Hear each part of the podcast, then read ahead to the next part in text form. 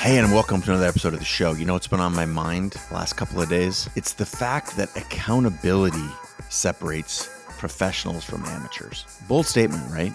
And don't let the word professional throw you, right? I'm not talking about whether or not you get paid for your work. I'm talking about if you want the satisfaction of finishing your work, of doing great work, you need to act like a pro, and pros hold themselves accountable. So, so ought you right? Nobody tells the musician Patti Smith what song to write next, right? Yet she is unbelievably prolific. She holds herself accountable. If she wants to write a new song, she sits down and she writes a new song, right? That is the beauty and simultaneously the terror of true creative autonomy. No matter what level of fame and success you've achieved to this point while you're listening to the show today, as a creator, you are part of a select club of people of individuals who have to go into a room and figure out what you're going to make next. This does not mean that we can't get help if we're stuck or that we won't occasionally get stuck and need to go find our core being again and go back to work. This doesn't mean we can't get help if we're stuck or if say we're not a full-time paid professional we can always collaborate with others and i've talked and written at length about that. You probably know that about me and or found it in my book creative calling. Working creators right they frequently socialize with other creators. They spend time talking about what they're working on and discussing their creative plans for the future. Whenever we run out of steam on a project we are often spurred on by the knowledge that our friends and peers will be checking in with us about our progress. This is one of the hallmarks of professionalism, right? This is professional accountability, regardless of if you make your full time living creating stuff or you're dabbling, you're creative curious, you're on the cusp of shifting gears or a new career. When someone else knows what we're working on, it can hold us accountable because it can become I would say even embarrassing to drop a project without a good reason. Now, I've written again at length about accountability partners. There's all kinds of applications. I'm an advocate of building community so that you have partners and people in your circle of trusted friends who can help you stay on track. It does not actually even matter who this is. Is this a friend, a spouse, a peer? It's someone that you've asked to stay up to speed with you about a certain project, right? This can even be a professional partner, such as a book editor or a life coach or a co founder. I'm suggesting that you can even find a group of like minded artists who are all willing to keep one another accountable in the process of creating your work. And I don't care if this is in person, via social media, or through, as I mentioned, accountability apps. The purpose of today's show is to help you understand that accountability matters. If you're a writer, consider joining a community challenge such as NaNoWriMo, which stands for National Novel Writing Month. For a couple decades at least now, thousands of writers around the world have labored to complete 50,000 words of a novel during the month of November, right? NaNoWriMo features social media groups, in person meetups, and other events that are designed to build accountability and encourage every participant to meet their goal. Now, again, maybe you're not a writer. Just know that there are similar organizations for others, for filmmakers, for playwriting, for poetry, songwriting, even actually computer programming, right? It, if one doesn't exist for your medium yet, maybe you should start one. The important thing here is that once you have a source of accountability, you need to figure out how to integrate that support into your process.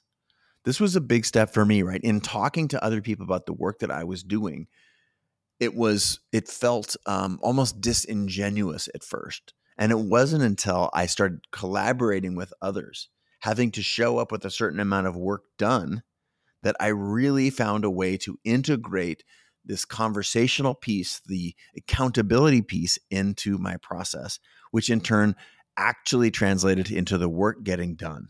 Are you going to text your partner before you start with your goal and then send a follow up text at the end? Are you going to pop into your Slack channel with regular updates? You're going to go actually create alongside, like physically alongside other artists for some of work sessions or something? Like, I don't actually care. But however you build your accountability into your workflow, it's certainly up to you. But it will help you hold yourself accountable.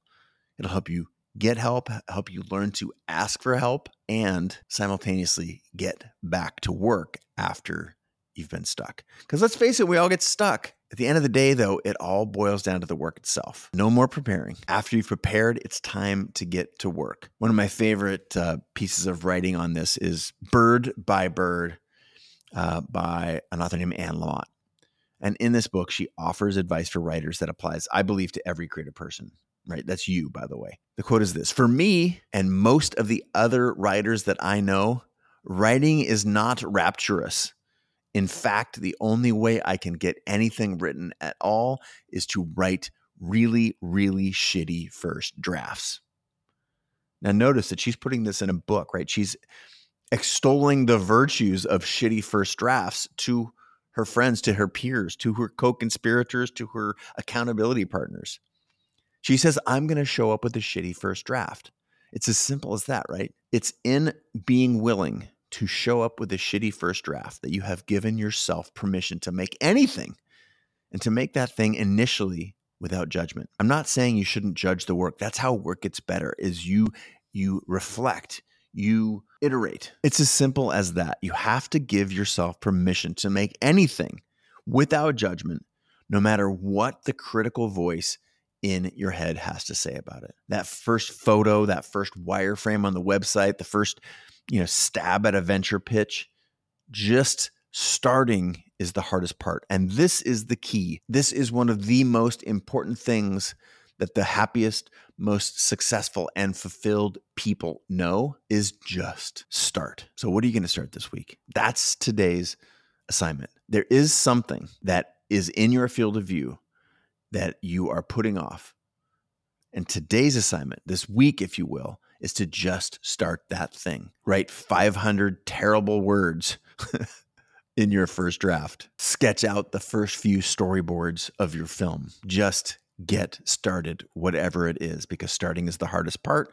And once you get past the hardest part, you will be on your way. You may need this week or this month to get some other accountability partners in your mix, but for today, for for this week, for this assignment, let that be me. Share with me in a text if you're a part of my text community in a simple tweet via social media what it is that you've done, and that will get you started. Until next time, signing off. I might have been a little bit too rough on you today. I'm sorry. I think we need it. Until next time, have a great day.